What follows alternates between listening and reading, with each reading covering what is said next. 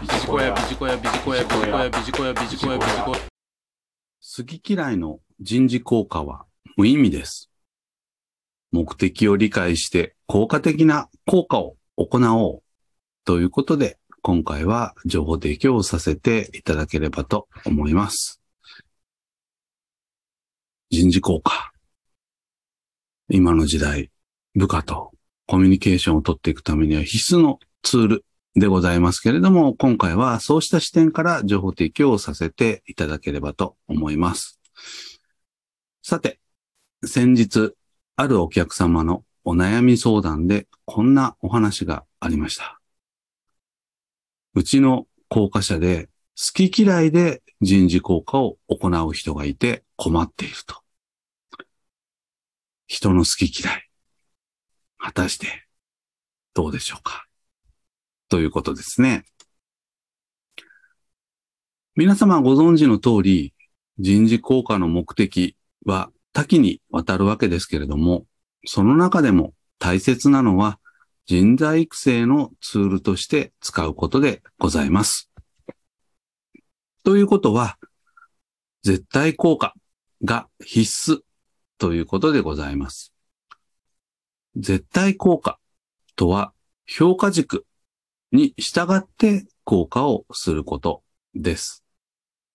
ですので、あらかじめ目標のようなものを設定をし、部下と認識合わせをしておく必要があります。好き嫌いの効果は自分軸の相対的な評価と言っても良いかもしれませんが、それは効果の意味をなしませんよね。特に今の時代に求められている効果にもマッチをしません。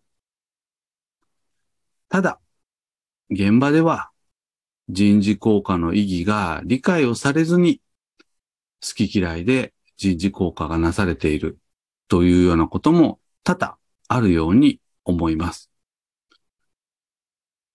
とするならば、やはり定期的に人事効果の目的、あるいは進め方、手順、そんなところも含めて確認をしていく。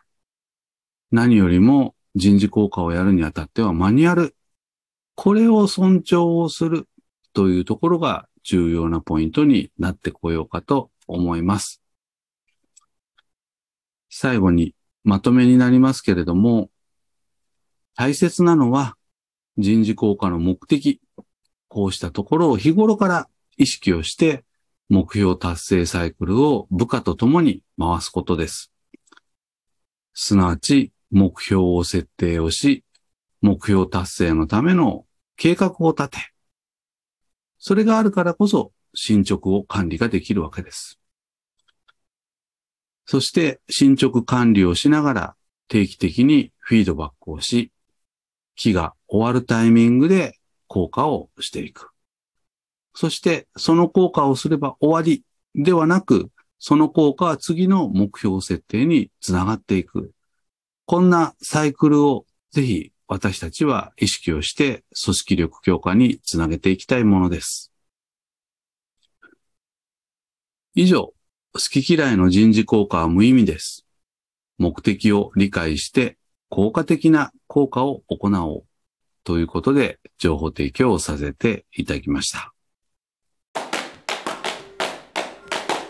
ビジコヤ。